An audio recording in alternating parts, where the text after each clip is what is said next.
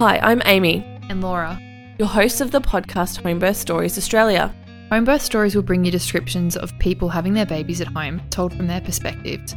Long ago, home was the first and generally only option to have children. So, what's changed?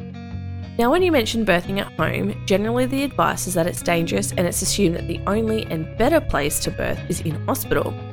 Despite home birthing having statistically better outcomes for birthing people and babies, and being on the rise due to COVID, there is still a lack of understanding on what home birth entails.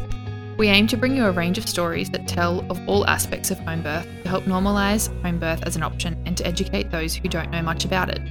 We will also interview home birth midwives and doulas to bring you their perspectives and their own experiences birthing at home. I gave birth to my second baby at home and I would never look back to birthing inside the hospital system again. And for me, it wasn't until Amy told me, don't use your first birth as a test run, and ever since that moment, home birth was the only choice for me. If you're wanting to share your story, please head to the Home Birth Stories Instagram page and click the link in the bio.